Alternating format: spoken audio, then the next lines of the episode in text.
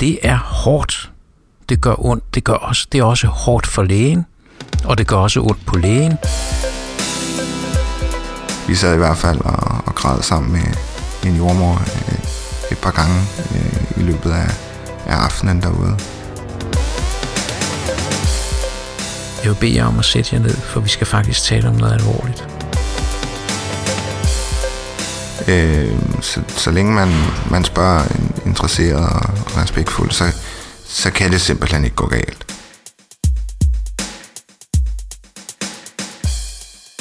Goddag og velkommen til dagens program af Stetoskopet. Det er Ida, der sidder bag mikrofonen her, og jeg har taget Amalie og Josefine med i studiet. Og lige nu der sidder vi sådan en herlig søndag eftermiddag over på vores øh, nye lokaler over på noget, der hedder Sundhop, som ligger over for Panum, hvor vi har fået mulighed for at have vores øh, udstyr og nærmest et lille lydstudie faktisk. Og vi har fået kaffemaskinen til at virke, og alt er sådan set rigtig ok. Ja, Ja. Dagens program skal handle om den svære samtale, altså hvordan øh, vi som, som sundhedsfaglige kan levere den svære besked, og hvordan vi kan støtte vores patienter og deres pårørende i en rigtig, rigtig hård situation.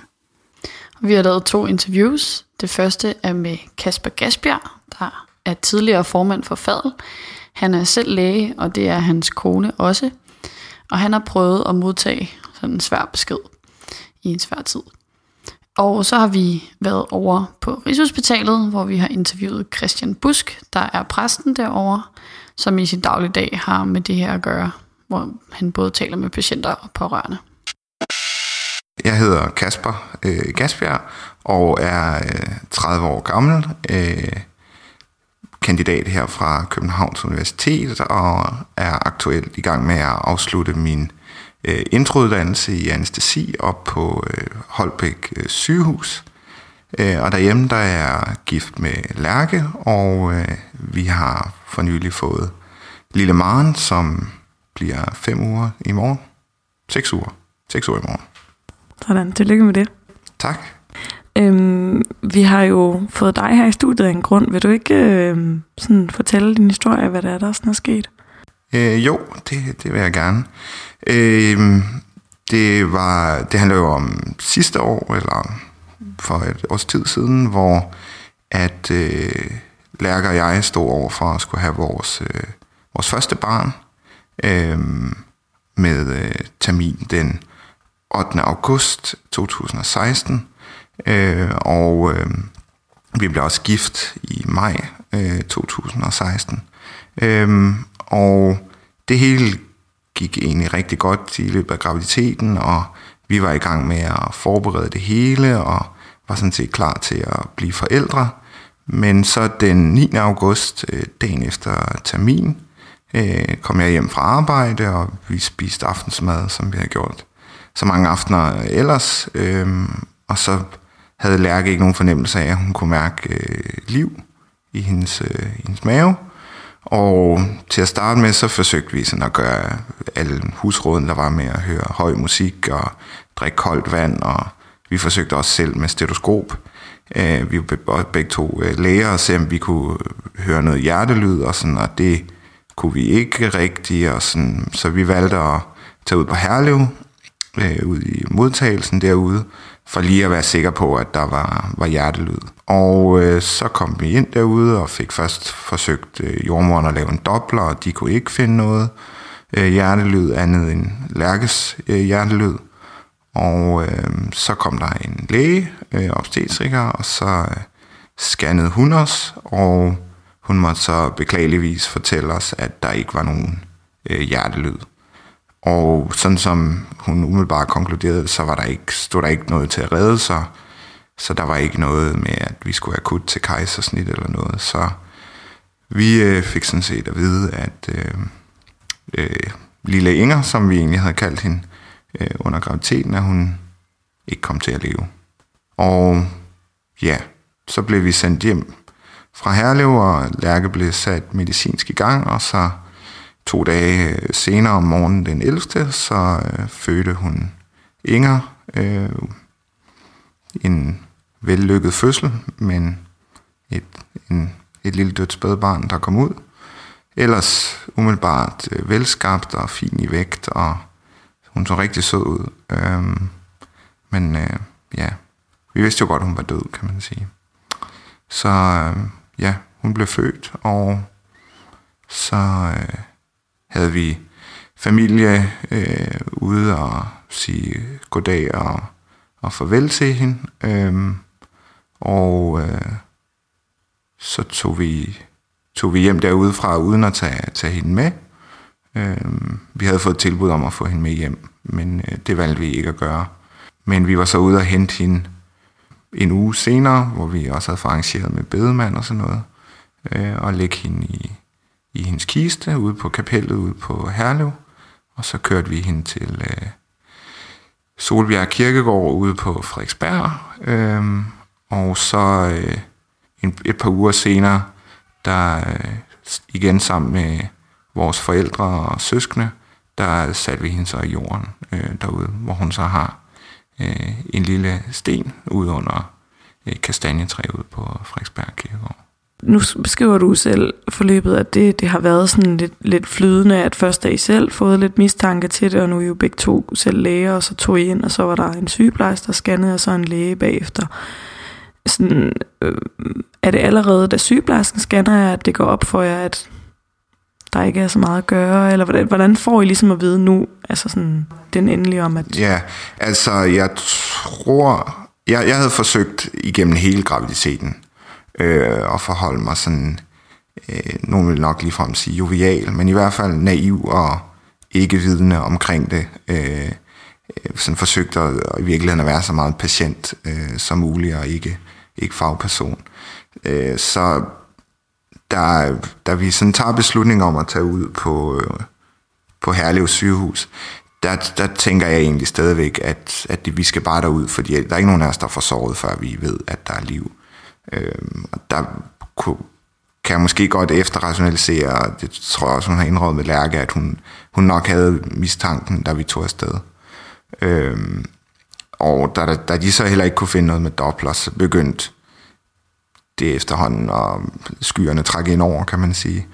Øh, men der var ikke, ikke på noget tidspunkt nogen af os, der sådan luftede det over fra, for hinanden.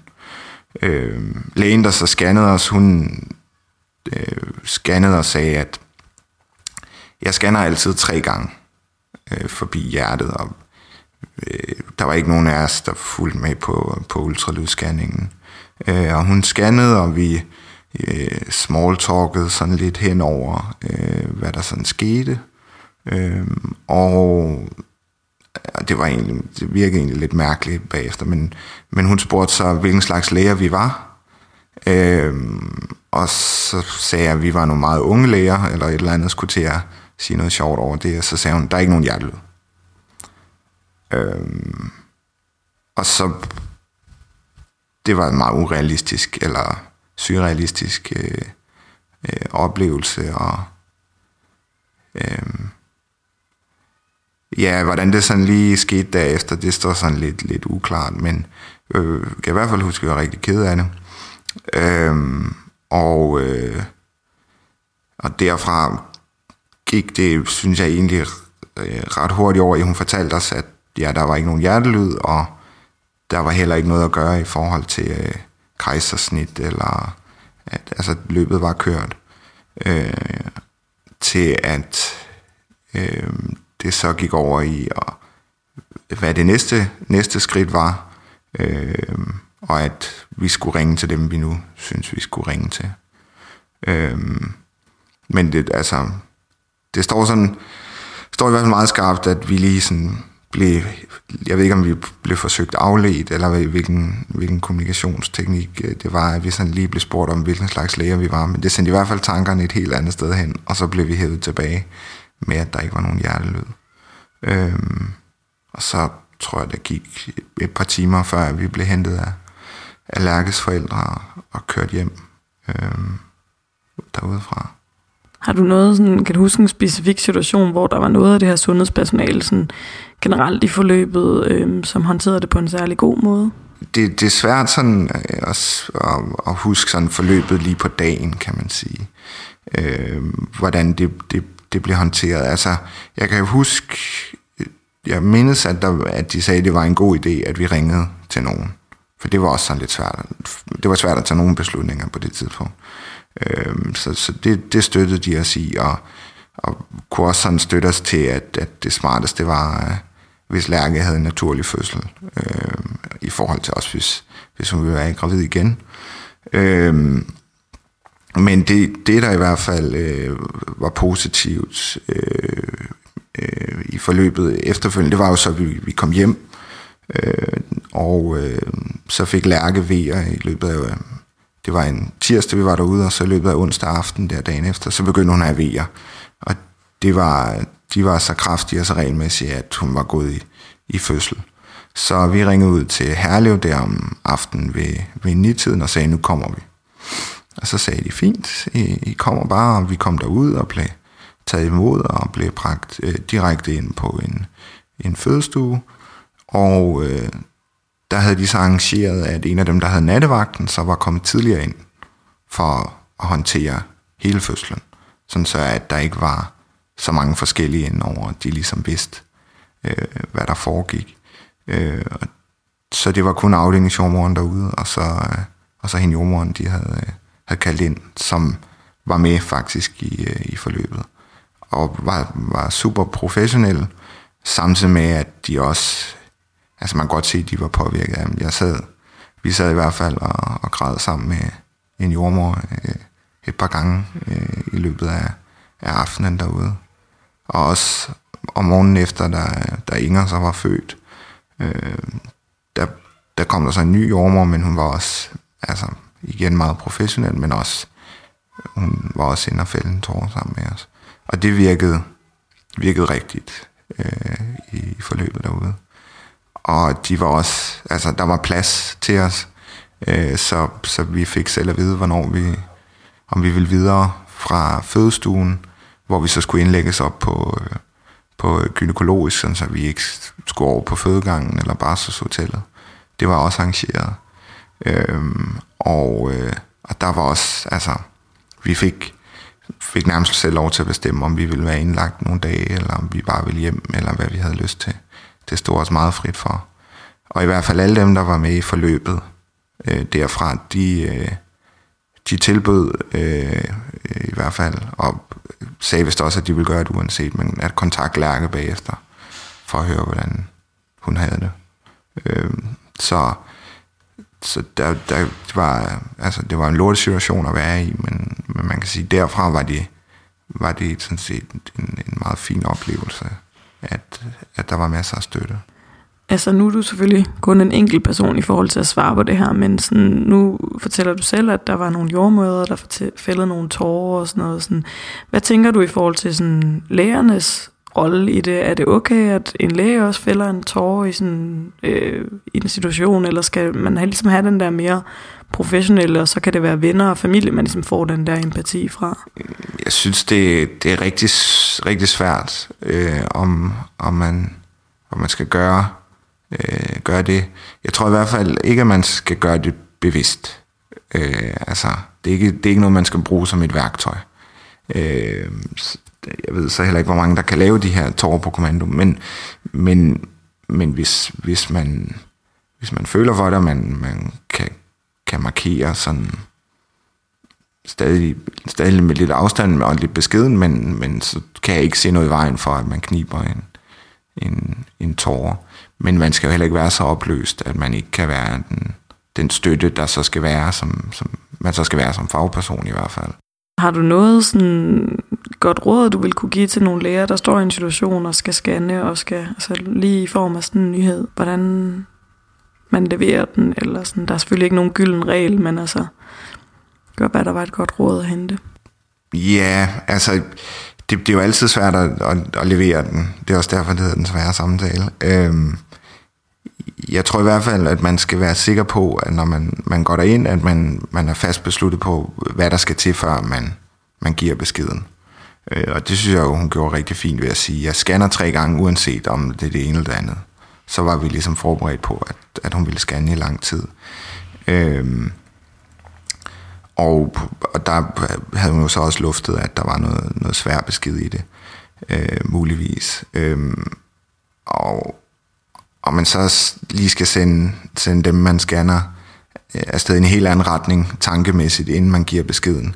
Det, det ved jeg ikke, om, om det fordrede noget øh, for os. Altså, det, det tror jeg måske i virkeligheden gjorde chokket endnu større. Vi, vi overhovedet ikke lige havde det i tankerne, da hun så gav os meddelelsen. Øh, og så i hvert fald, at, at man så har tiden og pladsen bagefter til lige at svare på, på de spørgsmål, der kommer om, hvordan og hvorledes. Øh, det husker jeg det nu også, som om hun var hende, der var der. Øh, men øh, men helt, helt klart står det ikke. Der er jo nok også øhm, en del af vores lyttere, som måske har noget familie eller venner, som har været ude for det her, altså ligesom er, er pårørende til det. Og man kan måske som pårørende være lidt bange for sådan at spørge, det er sådan et svært emne. Sådan, hvordan har I haft det med, at folk har spurgt til det? Er det okay, folk gør det? Eller? Det, det er mere end okay.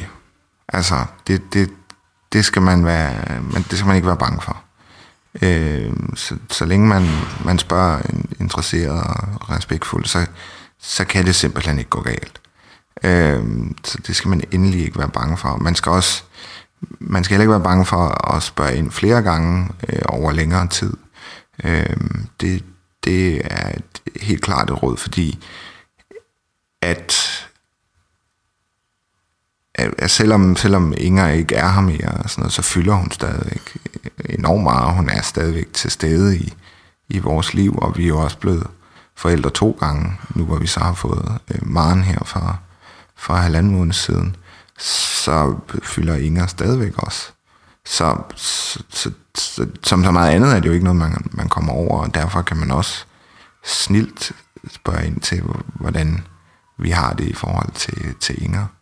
Øhm, og altså sådan vores, vores egen oplevelse omkring, omkring det her forløb, det var, at der var et, et vi havde, vi havde et rigtig stærkt netværk i forhold til, at, øh, at jeg tror ikke, vi lavede mad selv i et par uger.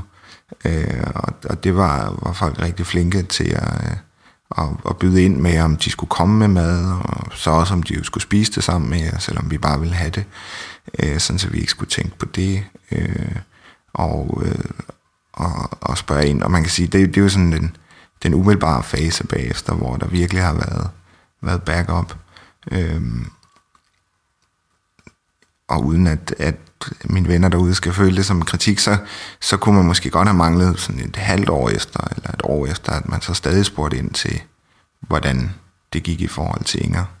Nu blev vi så gravid igen rimelig hurtigt efter, øh, men, men det tog ikke nødvendigvis pladsen for, for den sorg, der var omkring øh, hende, vi havde mistet. Vi spurgte også Kasper om, hvilke støttende tilbud de har fået fra sundhedssystemet i forbindelse med tabet. Og der fortalte han øh, særligt om et forældreseminar, som simpelthen var den her weekendtur, hvor de har været afsted med andre forældre, som også har mistet et barn. At det var, det var utrolig givende, og det vil han opfordre andre til os at tage imod det her tilbud, fordi det var rigtig rart at prøve at være sammen med nogen, der ligesom forstod en på en anden måde. Og han afslutter interviewet her med at fortælle lidt om, hvordan det er at så skulle være ud og stå som læge, efter man har oplevet sådan noget her. For eksempel inde på en stue, hvor de skal foretage et kejsersnit. Altså det, det fik jo sin umiddelbare øh, indvirkning, at, øh, at jeg to måneder efter øh, Ingers fødsel, der startede jeg på anestesiologisk i Holbæk, og havde min første dag på, øh, på sexostuen. Det var lidt noget mærkeligt noget øh, oven i mit hoved i hvert fald. Det, gik, det var meget mærkeligt, det, den første, det første sektion nummer to. Der tror jeg i hvert fald ikke, at jeg trak humøret ned inde på stuen. Og til den tredje, så, så begyndte jeg egentlig godt at kunne forholde mig til det professionelt. Men der, der stod man da i hvert fald over for det. Øh, og jeg tror også, det giver i min mave på en anden måde, end måske hos andre læger, når, når barnet ikke lige skriger med det samme, når de bliver forløst øh, inde på sådan en fødestue, eller hvad hedder det, sexostue. Øhm,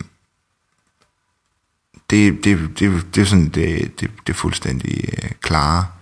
Øhm, det, det jeg også har, har tænkt over, i hvert fald i forhold til, til nogle af dem, jeg mødte på der på forældreseminaret, er, er vores øh, tilgang som, som fagpersoner i forhold til diagnoser og, og begreber, og, og hvad man skal sige, at det har en, det, det, altså, som sagt, der var en, der var med, som havde haft en senabort, og det vil jeg da umiddelbart som fagperson tænke, når senabort, det er jo ikke alligevel noget, der sådan rigtig er forenligt med liv. Øh, så det var nok, det var ikke fint. Selvfølgelig er det ulykkeligt, men, men det var jo, der ville mine tanker jo lynhurtigt gå i gang, men så var der nok en kromosomfejl, eller en hjernefejl, eller et eller andet, der gjorde, at det var til det bedre. Men det var hun jo ligeglad med, hende der havde, havde haft en senere abort. Det betød ikke skid for hende.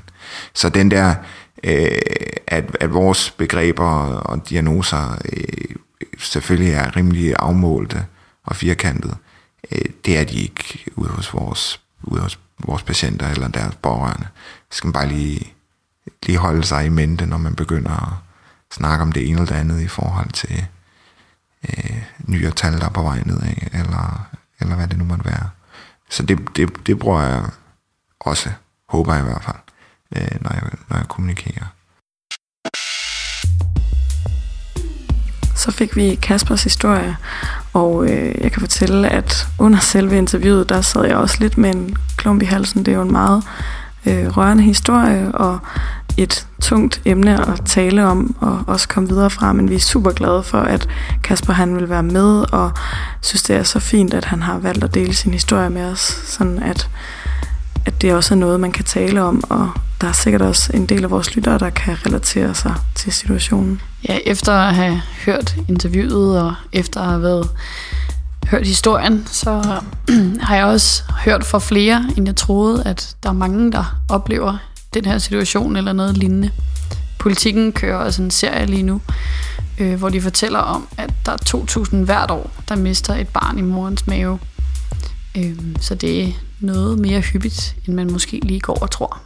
Vi skal nu videre til øh, Rigshospitalet, hvor vi skal snakke lidt med øh, Christian om, hvordan man kan stå ved siden af nogle mennesker, der er i går igennem en rigtig, rigtig hård tid. Øh, og høre hans bud på, hvordan man, man støtter i det ubærlige, og hvordan man, man overleverer en rigtig svær besked. Josefine og jeg er taget på Rigshospitalet, og vi sidder nu i øh, præstens kontor. Og øh, Christian, vil du ikke fortælle lidt om, hvad det er, du laver, når du møder ind om morgenen, og til du tager hjem om eftermiddagen? Hvordan ser sådan en øh, dag ud for dig? Altså, sådan en dag som, som i dag, det er, det er mestendels samtaler med patienter. Øhm, på Rigshospitalet, der er der jo mange patienter, der oplever at få det, jeg kalder for et eksistentielt chok. Altså lige pludselig sker der et eller andet i deres liv, eller så gradvist nogle gange. Men øh, de patienter, der er på Rigshospitalet, er faktisk mange af dem, der sådan, hvad kan man sige, midt i livet bliver ramt af en alvorlig sygdom, som kræft eller hjertesygdom, eller øh, for dårlige lunger, skal have en lungetransplantation, levertransplantation, hvad det nu kan være, øh, oplever at få leukemi.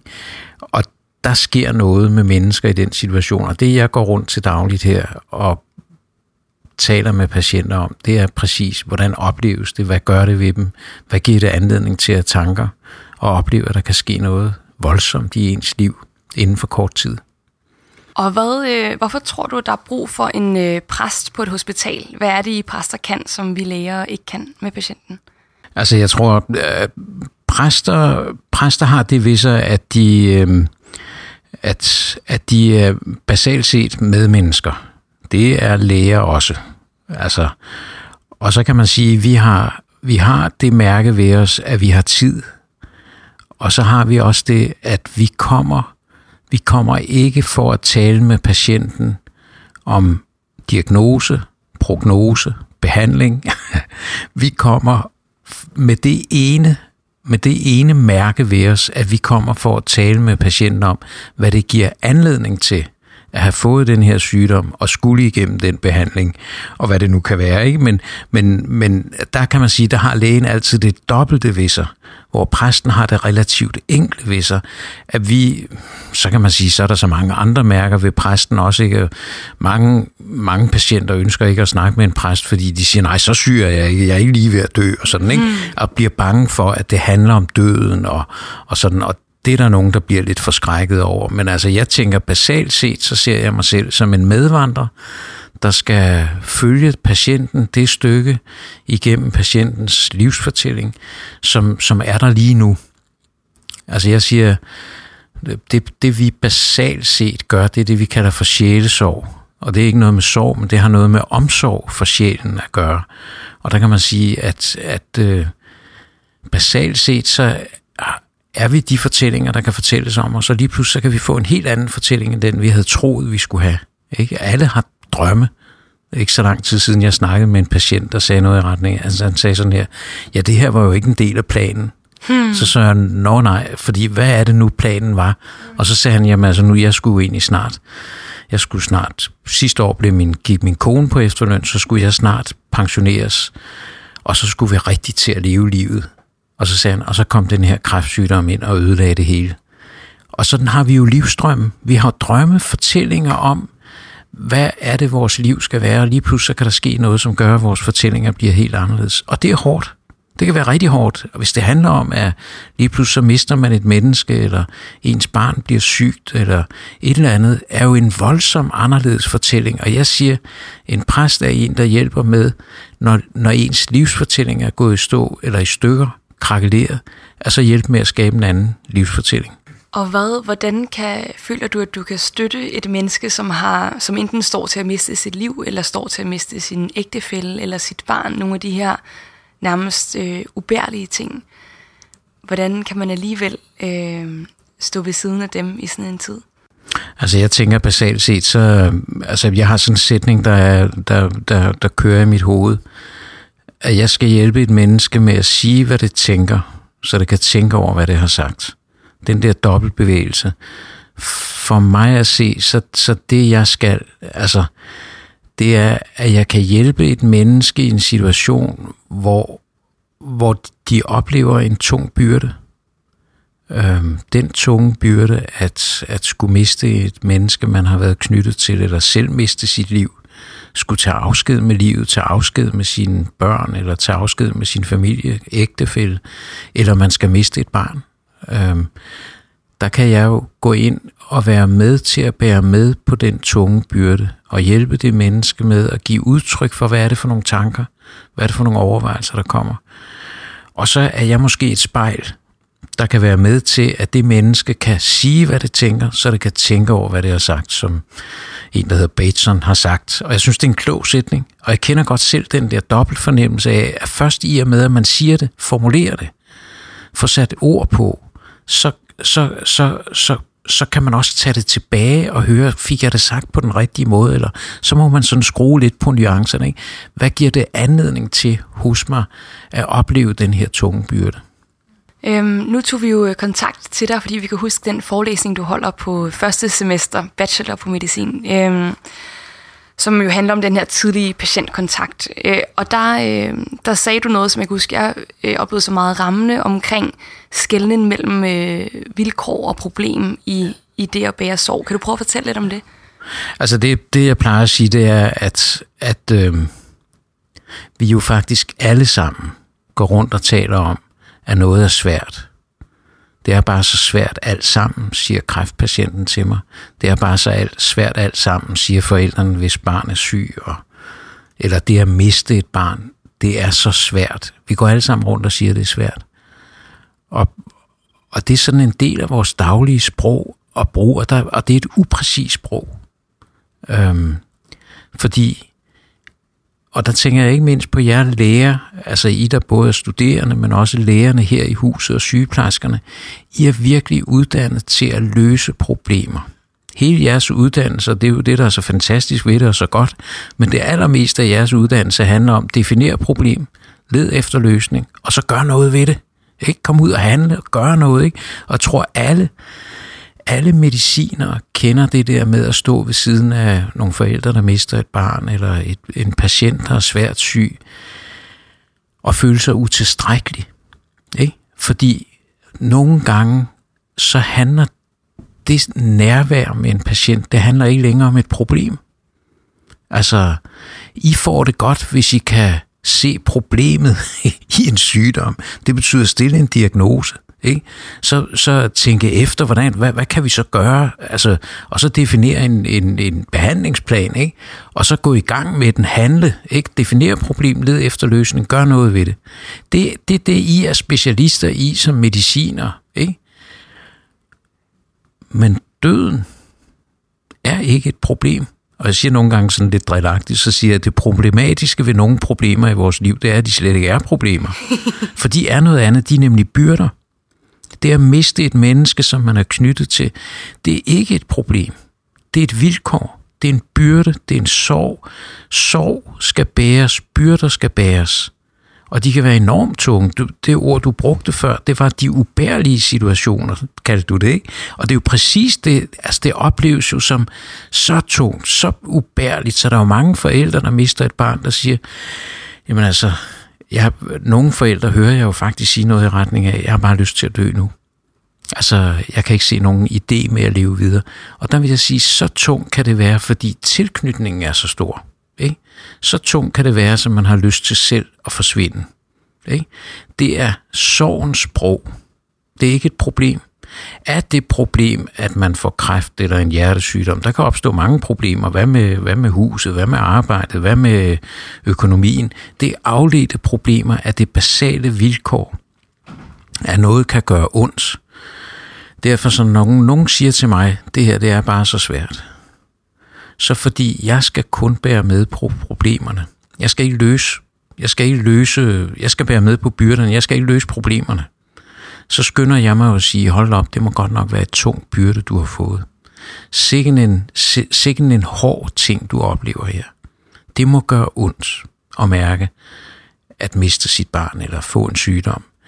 Det er noget, der gør ondt, er hårdt og tungt. Og når I oplever utilstrækkelighed som mediciner i de der situationer, så er det jo fordi, at I ofte vil se på det menneske som en, der har et problem, der skal løses, og så kan I ikke finde løsningen. Og der vil jeg sige, I skal i særlig grad være skarpe og opmærksomme, når I mærker utilstrækkelighed. Handler det nu om, at jeg ikke kan finde ud af, hvordan jeg løser problemet, eller handler det om, at det her faktisk ikke længere er et problem, men det handler om, at her der er noget tungt, som jeg skal bære.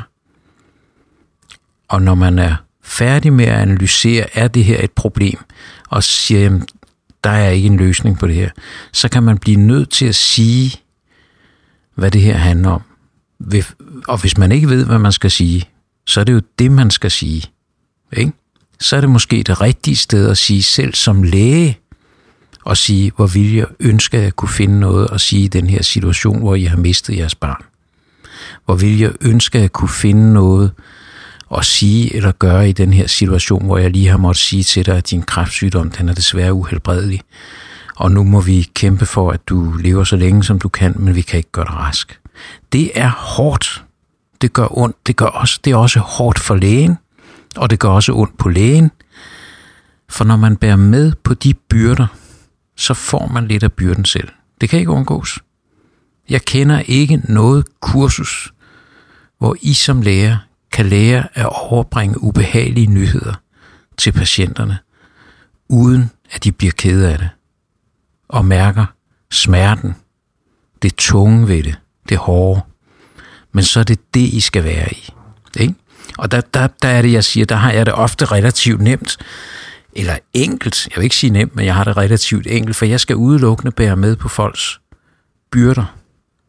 Jeg løser ikke deres problemer som præst. Tværtimod, hvis de sidder, sidder i sengen, og jeg snakker med dem, og de er kede af det, og siger, det er bare så svært alt sammen. Hvis de begynder at få et problem under samtalen, begynder at brække sig ud over det hele, mm. eller øh, lige pludselig får gennembrud af smerter, så, så trækker jeg jo snoren, så kommer sygeplejersken eller lægen, mm. så siger jeg, du har et problem. Ikke? For I skal løse deres problemer.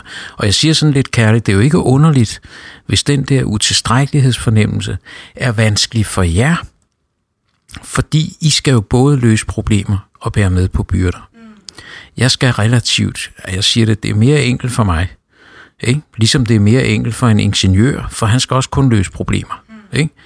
Altså det er kompliceret at bygge en bro eller bygge et nyt rigshospital. Det er kompliceret, der skal mange ingeniører til teknikere, ikke? men de går ikke rundt og siger, åh, det, jeg føler mig bare så utilstrækkelig, eller det er så hårdt. Fordi det er dem, der skal begge dele, lægerne, sygeplejerskerne, alle dem, der har den der dobbeltrolle, både at skulle løse problemer, men også bære med på det tunge. I får den der utilstrækkelighedsfornemmelse i særlig grad. Jeg tror, I skal være særlig opmærksomme på, hvordan I bruger sproget og er tydelig, og måske når I oplever, at her vil jeg ønske, at jeg vidste, hvad jeg skulle sige eller gøre, at I så gjorde det, mm. og sagde, hvor vil jeg ønske, nu hvor du har mistet dit barn, hvor vil jeg ønske, at jeg kunne finde et eller andet at sige, det kan jeg ikke. Mm. Jeg vil æde min hat på, at de forældre, de siger, at der er jo heller ikke noget at sige, det gør bare så ondt. Mm. Præcis, og så har I hjulpet dem på det stykke med at bære med på det tunge. Møder du indimellem patienter, som har følt, at de ikke blev mødt af deres læge i en sårbar situation?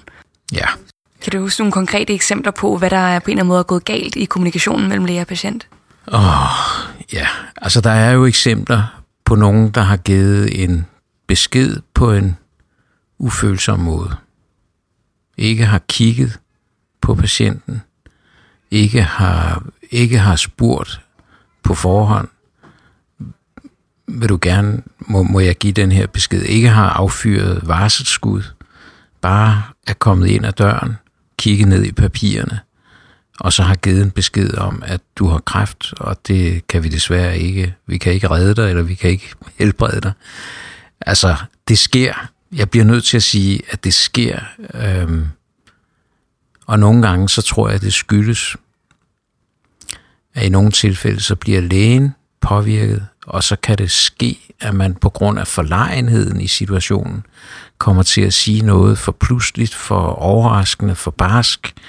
Øhm, I andre situationer er de samme læger jo nogle søde og venlige mennesker, og, og også gode til at kommunikere, men nogle gange så kan, kan man blive ramt af en forlegenhed eller en angst i nogle situationer, som man ikke helt har styr på, hvad man gør, hvad man siger.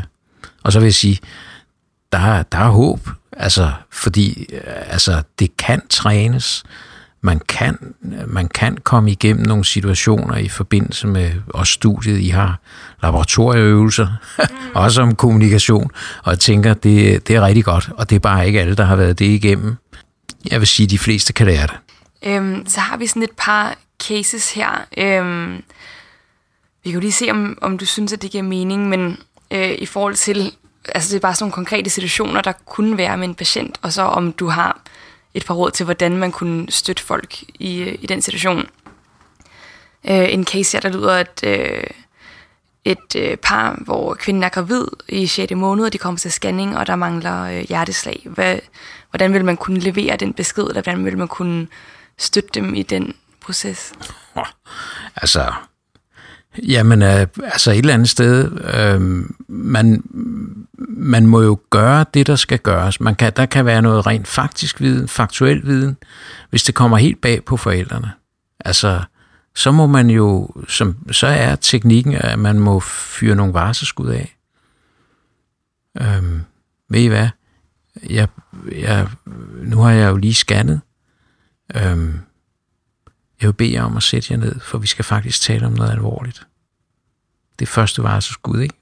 Og så, øh, og så, øh, når der lige er gået et øjeblik, og man kan se, at de bliver sådan rystet eller sådan et eller andet, ikke? så må man sige, det her, det er en rigtig alvorlig besked, og jeg er, må desværre sige, at det er formodentlig den alleralvorligste besked, jeg kan give jer lige i øjeblikket. Andet var så skud, ikke? Og så kan man blive nødt til, så må man så sige det, som det er. Øhm, jeg har scannet, jeg kan ikke finde hjertelyd, jeres barn er død. Altså, og så må man jo tage det derfra. Så noget kan, det, det, det var det, jeg sagde før. Der findes ikke det kursus, hvor man kan lære at give den slags beskeder, uden at det vælter de menneskers liv. Altså, de får jo et chok på alle lederkanter, også et eksistentielt chok. Altså hele billedet af at være det par, måske er det deres første barn, Måske er det hele drømmen om at være par, være far og mor, være den familie med et barn eller to barn.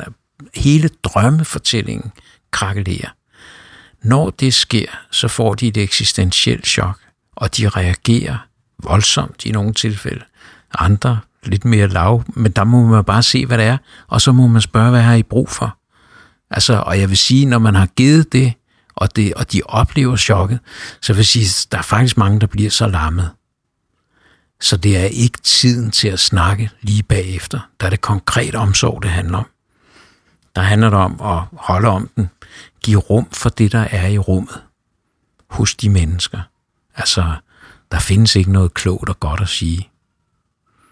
Og de kan i øvrigt heller ikke høre mere nu. Vel? Altså, så hvad man har lyst til at give af kloge forklaringer, og hvad der er mulighed at støtte, vent til senere. Det, der kan komme en tid til det bagefter.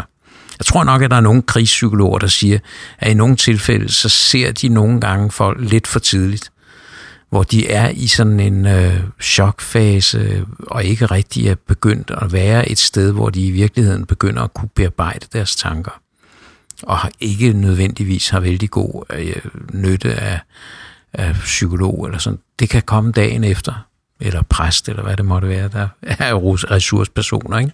Hvad med øh, en patient, der har cancer, som finder ud af, at, der hvor lægerne finder ud af, at den er terminal, og man stopper behandlingen? Hvordan vil du støtte et menneske, som, som får at vide, at, øh, at de skal indstille sig på, at, at, øh, at en behandling skal stoppes? Altså, jeg tror, jeg vil spørge, hvad kan støtte dig i den her situation? Altså, det at støtte et menneske i sådan en situation, er jo at finde ud af, hvad er det for nogle ressourcer, det menneske har. Og så må jeg, et, et hovedspørgsmål for mig, også for ligesom at lukke op for, at nogen de siger, jeg føler mig i Guds hånd, og, og sådan er det religiøse. Altså for mig, så er det jo, og, og, og jeg har sådan et ret åbent og generelt spørgsmål, jeg i den slags situationer kan finde på at stille. Det er noget i retning af, hvor henter du styrke i den her situation, der er så forfærdelig? Og så er der nogen, der siger, jeg ved, jeg er stærk i mig selv, jeg skal nok klare det. Andre siger, jeg henter styrke i mine børn eller i min ægtefælle. Andre igen, de siger, jeg henter styrke i, at jeg beder til vor Herre. Altså det er så forskelligt og så individuelt, men, men det er sådan overordnet spørgsmål for mig, det er, hvor henter du styrke i den situation, som du er i? Og det er jo sådan en lille en passant spørgsmål, som man også kan stille som læge. Ikke? Hold da op, jeg har lige sparket benene væk under dig ved at sige, at det her det er en uhelbredelig cancer. Vi skal gøre, hvad vi kan for at, at, at støtte dig, hjælpe dig, lindre symptomer, give dig den behandling, vi kan, for at det bliver så langt som muligt. Og jeg kan ikke lade være med at tænke, gad vist, hvor du henter styrke i den her situation. Ikke? Altså, det, det er da et meget godt åbent spørgsmål, som man også kan bruge som læge. Og de færreste, de kommer jo sådan med timelange udviklinger af, hvad, hvad, hvad der støtter dem i deres tilværelse. Ikke?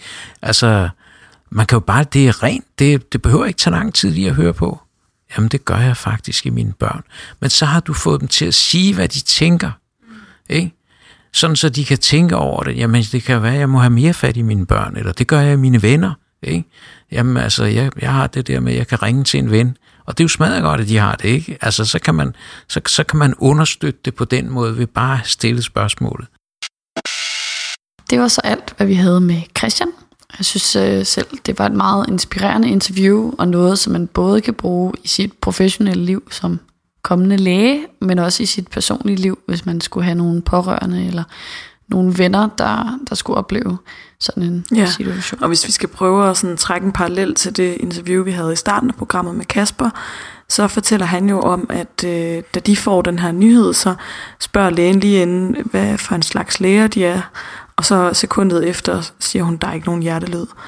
Og øh, Christian taler jo i sit interview meget om de her warning shots, altså at man ligesom skal på en eller anden måde skal prøve at forberede patienten på, at der kommer en hård besked, så chokket bliver en lille smule mindre. Så det kunne være i Kaspers situation, at beskeden kunne være blevet overleveret en smule bedre, hvis der havde været de her warning shots. Og det er jo, øh, altså det er jo skide svært at skulle fortælle noget, som man ikke har lyst til at fortælle, og som dem, der lytter, ikke har lyst til at høre. Og det er skide svært, hvordan man, man støtter nogle mennesker i en, øh, en krise, som bare er hård, og hvor der ikke er noget positivt at sige. Men jeg synes, det er en rigtig fin øh, pointe, Christian har, at, at selvom det ikke er en let opgave, så er det noget, man kan blive bedre til, og noget, man, øh, man måske skal øve sig lidt på, når man kommer ud på hospitalerne, og virkelig gør sig nogle tanker om, hvad, hvad er det, der er vigtigt, når jeg skal overlevere det her, og også gør sig nogle tanker, når man har overleveret en besked, hvad, hvad kunne jeg have gjort bedre, sådan som det er noget, man, man dygtiggør sig til, så man ikke tænker på det som rent talent, men også noget, man skal øve sig på. Ja, helt sikkert. Det tror jeg er en rigtig vigtig pointe. Øhm, men med det vil vi faktisk øh, slutte af for i dag på det her lidt tunge, men spændende emne, og håber, at I kan tage nogle af de råd med derude.